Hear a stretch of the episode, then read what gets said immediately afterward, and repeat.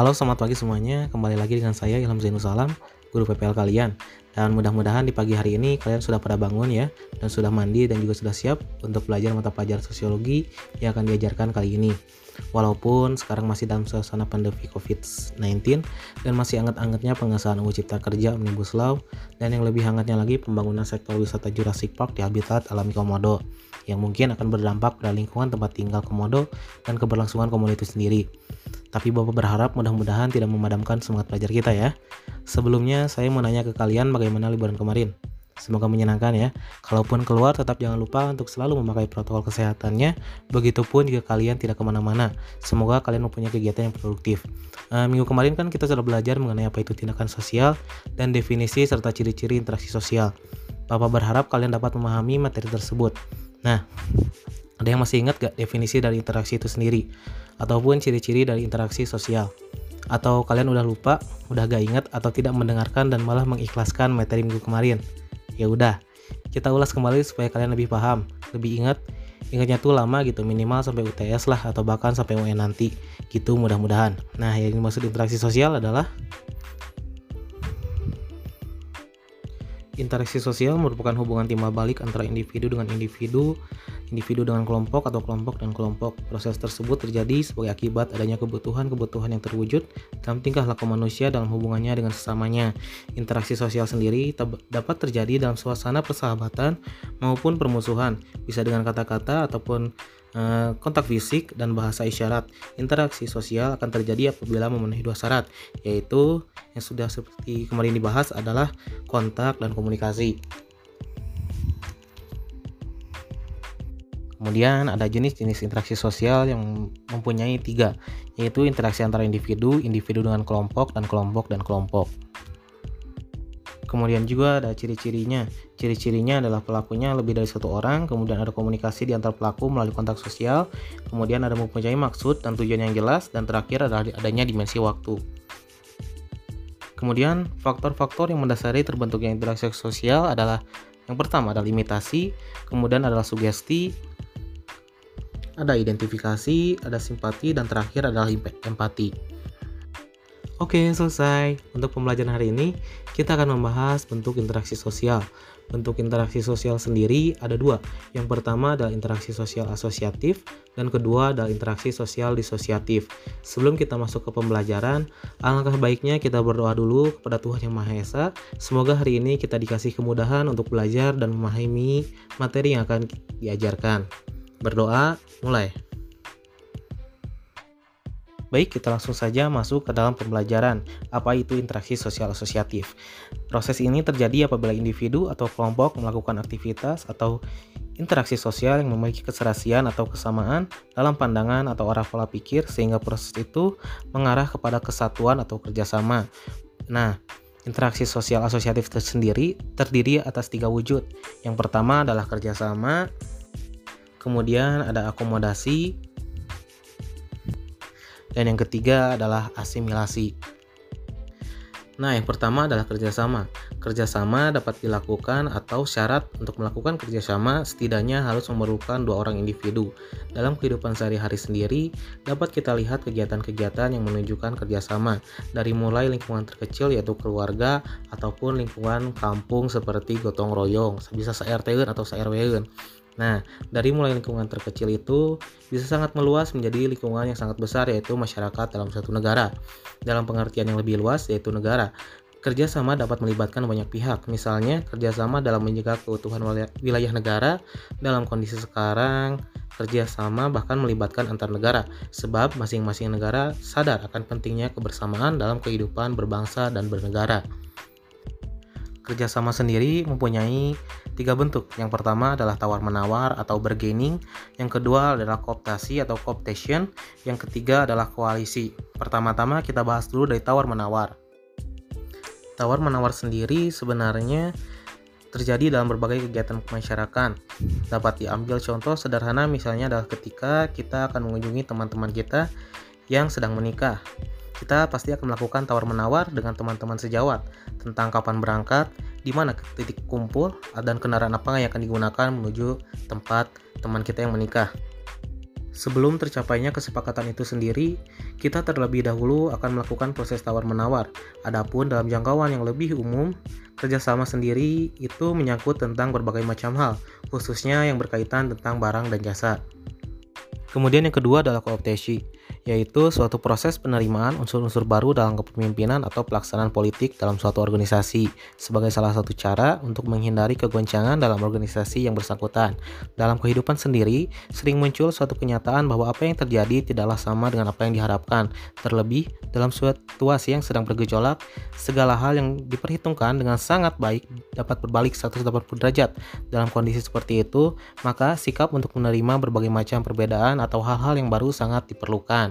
Contohnya saja ketika OSIS meminta KM 10 IPS 1 Titania dan 10 IPS 2 Naila kemudian ada 10 IPS 3 Salwa diminta oleh pihak OSIS mengenai kesiapan kelas mereka dalam kematangan penampilan tiap-tiap kelas dalam meramaikan ulang tahun sekolah Pasundan 2 Bandung, serta evaluasi terhadap kendala yang dihadapi tiap kelas.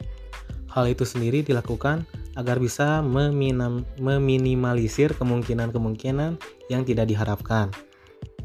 Kemudian juga ada koalisi. Koalisi sendiri adalah kombinasi antara dua organisasi atau lebih yang mempunyai tujuan yang sama. Koalisi diambil sebagai jalan untuk mencapai suatu tujuan. Dasar dari koalisi bermacam-macam. Ada yang karena persamaan pandangan atau ideologi, persamaan cita-cita, dan lain-lain. Misalnya saja, tahun kemarin misalnya waktu pemilihan presiden ada koalisi tim suksesnya Prabowo dan tim suksesnya Jokowi. Baik, seperti itulah definisi dari kerjasama serta bentuk-bentuk dari kerjasama itu yang Bapak tahu. Kemudian kita lanjut ke akomodasi. Akomodasi sendiri sering diartikan sebagai suatu usaha manusia dalam meredam suatu pertentangan, yaitu usaha-usaha untuk mencapai kestabilan atau kesepakatan. Akomodasi adalah suatu cara untuk menyelesaikan pertentangan tanpa menghancurkan pihak lawan, sehingga lawan tersebut tidak kehilangan kepribadiannya atau tidak saling merugikan. Akomodasi sendiri terdiri dari 12 bentuk. Yang pertama adalah koersi, yang terus yang kedua adalah kompromi, Terus yang ketiga ada arbitrase, yang keempat adalah mediasi, yang kelima adalah konsiliasi, yang keenam adalah toleransi, dan yang ketujuh adalah stalemate. Kemudian juga kalau nggak salah itu ada adjudikasi, kemudian ada konversi, terus ada segregasi gitu. Terus yang ke-11 adalah case fire dan terakhir adalah displacement. Koersi sendiri adalah suatu bentuk akomodasi yang prosesnya dilaksanakan karena adanya paksaan dari salah satu pihak yang lebih kuat. Contohnya saja, misalnya seorang pemilik kontrakan memaksa orang-orang yang menyewa kontrakannya untuk segera membayar sewa tersebut. Kemudian adalah kompromi, yaitu suatu bentuk akomodasi di mana masing-masing pihak yang terlibat mengurangi tuntutannya agar tercapai suatu penyelesaian terhadap perselisihan yang ada. Hmm, tentu saja keputusan dalam kompromi bukan berarti mengabaikan salah satu pihak dan memenangkan pihak yang lain. Kompromi bertujuan untuk mencapai kata sepakat dalam menyelesaikan masalah. Contohnya itu bisa diambil dari sebuah kesepakatan yang dicapai antara pihak yang sedang memperebutkan sebidang tanah. Kemudian yang ketiga adalah arbitrase, yaitu suatu bentuk penyelesaian pertentangan oleh pihak ketiga yang dipilih oleh kedua belah pihak, karena pihak yang bertentangan tidak dapat menyelesaikan sendiri da dalam arbitrase. Pihak ketiga yang dipilih dapat mengambil suatu keputusan yang bersifat mengikat terhadap pihak-pihak yang berselisih atau bertentangan. Biasanya itu pihak ketiga yang dipilih adalah yang memiliki kedudukan lebih tinggi di antara keduanya. Contohnya adalah penyelesaian masalah perbu perburuhan antara pihak pemilik perusahaan dengan buruh atau karyawan dengan memanggil dinas tenaga kerja untuk memberi keputusan yang mengikat kedua belah pihak. Kemudian ada mediasi, suatu bentuk penyelesaian dengan melibatkan pihak ketiga, namun kedudukan pihak ketiga hanya sebagai penasihat, tidak seperti arbitrasi yang bisa memberikan keputusan. Nasihat atau arahan dari pihak ketiga dari mediasi sifatnya sebagai pendangan uh, keputusannya dikembalikan lagi kepada pihak-pihak yang berselisih. Contohnya saja mediasi yang dilakukan pemerintah Finlandia terhadap pemerintah Indonesia dan gerakan Aceh Merdeka pada zaman dahulu kala. Kemudian ada konsiliasi yaitu suatu usaha untuk mempertemukan keinginan-keinginan pihak yang berselisih bagi tercapainya suatu persetujuan bersama. Dalam konsiliasi tersendiri diharapkan pihak yang saling berselisih mengemukakan keinginannya dan juga mendengarkan keinginan dari pihak yang lain.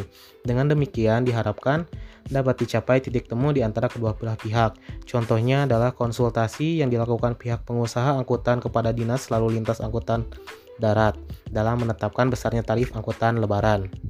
Kemudian ada toleransi yaitu suatu usaha untuk menghindarkan diri dari perselisihan dengan membiarkan atau menghormati pihak lain yang mempunyai pandangan yang berbeda. Toleransi muncul karena adanya kesadaran dari setiap individu terhadap perbedaan-perbedaan yang ada. Contohnya adalah toleransi antar umat beragama di Indonesia. Kemudian yang ketujuh adalah stalemate, yaitu suatu bentuk akomodasi di mana pihak-pihak yang bertentangan karena mempunyai kekuatan yang seimbang, berhenti pada satu titik tertentu dalam melakukan pertentangan tanpa bisa maju ataupun mundur. Contohnya adalah perselisihan Amerika Serikat dengan Iran terkait isu-isu nuklir.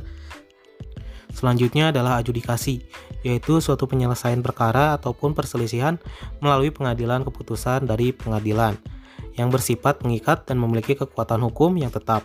Proses penyelesaian perkara melalui pengadilan pada umumnya ditempuh setelah tidak terjadi kesepahaman dalam penyelesaiannya.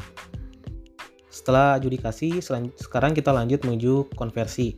Konversi itu kalau nggak salah yaitu penyelesaian konflik apabila salah satu pihak bersedia mengalah dan mau menerima pendirian pihak lain. Kemudian juga ada segregasi, yaitu upaya untuk saling memisahkan diri dan saling menghindar di antara pihak-pihak yang bertentangan dalam rangka mengurangi ketegangan.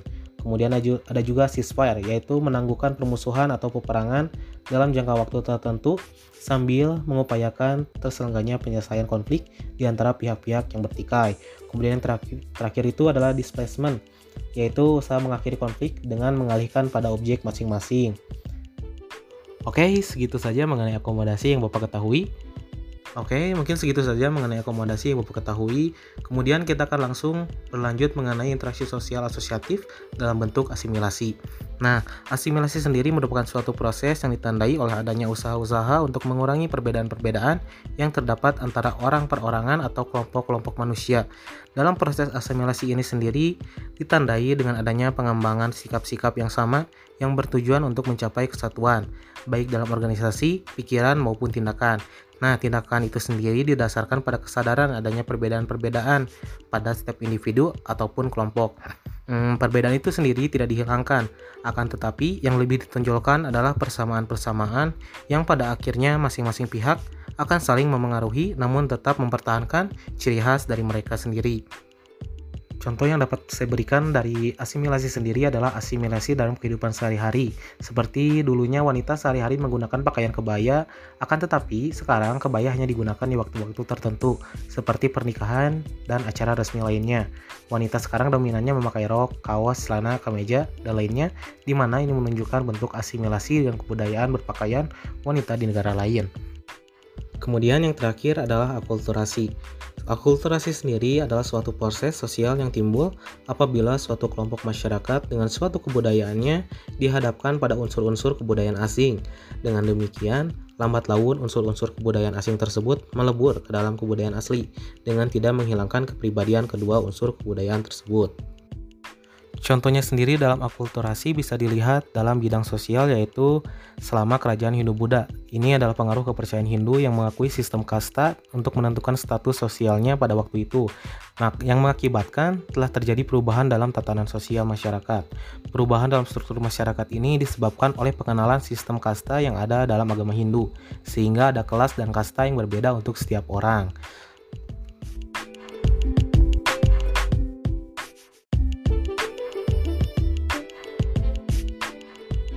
Oke, cuma segitu dari interaksi sosial asosiatif serta bentuk-bentuknya. Semoga saya harap kalian dapat memahami materi yang telah disampaikan hari ini. Mohon maaf kalau misalkan penjelasan kali ini kurang jelas. Kalian bisa nyari penjelasan yang lebih jelas lagi di internet atau buku-buku yang berkaitan dengan materi hari ini. Jangan berhenti dengan materi yang telah disampaikan melalui podcast Sosiologi Rebahan ini.